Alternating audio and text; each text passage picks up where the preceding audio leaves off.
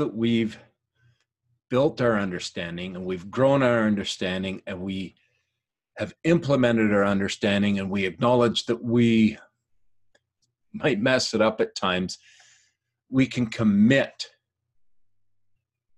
to holding that understanding in our minds and living into that understanding and work to making that a commitment in our life that we commit to the understanding and we commit to living the understanding that we have. So when we commit to something and we're commit or we have a commitment to uphold a standard or an understanding that we have, we're at the place where it's it's now ingrained in us. We've we've dropped the ball. We've missed it a few times, but we're coming into it and we're really starting to live that understanding. And we're starting to really feel it at our core, and we really have that understanding deep within us. And as we move through the days and we have opportunities to step out and give that understanding to others. We stay committed to ourselves to holding that understanding as important to us. And these are things we do all the time, everywhere. We already do all of these. These are not new things we need to learn.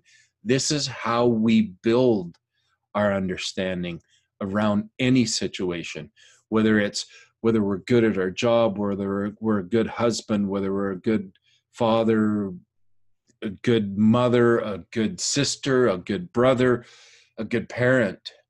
All of these experiences, this is how we build our understanding.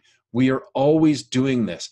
And the commitment level is when we have stepped through all the understanding, we know that we're going to fail at times, that we're going to slip at times, but we are committed to making this our baseline that we we know who we are we know how we want to operate we know this is a core experience for ourselves and we want to express this for us. This is very important to us now. It is a full on commitment to live according to our understanding. I mean, this even applies to any any situation that we have. Um, you can even look at it as an application in in believing in in your maker, believing in God. Whatever you apply it to, there comes a time when there's a commitment to an understanding. And that commitment to the understanding gives us the the next level of confidence that we are working with it that we're flowing with it we're moving with it we're it's it's just it is who we are. It's part of us now that it is committed to the memory of our our being of our mind. It's part of who we are. We are fully committed to this direction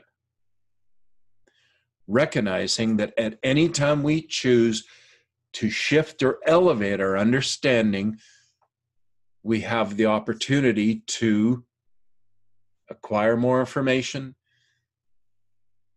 Then we acknowledge the new information and we accept that we're getting a new understanding and then we can be fallible and then we commit to that understanding that that is what we want for our experience we're committing ourselves we're committed to it it's fully integrated now we are that understanding we have people can see it in you. The, things have changed. You are now committed to that understanding. And that that is a that's a very peaceful place because you now know where you are. You know, you're fully committed. And, you know, I mean they they a lot of times, you know, you'll hear uh, you know, situations actually the one that comes to mind is is you know the launching of a, a, of a missile or something we're now fully committed. Or jumping out of an airplane. We're now fully committed. We, we can't undo what we just did. We are living into it. We are in the commitment part of our understanding. Because that's how we act. That's how we become. That's how we represent. That's how we show up, is through that understanding. And that is very if it's in if it's in alignment with who you are it's a very peaceful place. If you're out of alignment it's very disconcerting inside.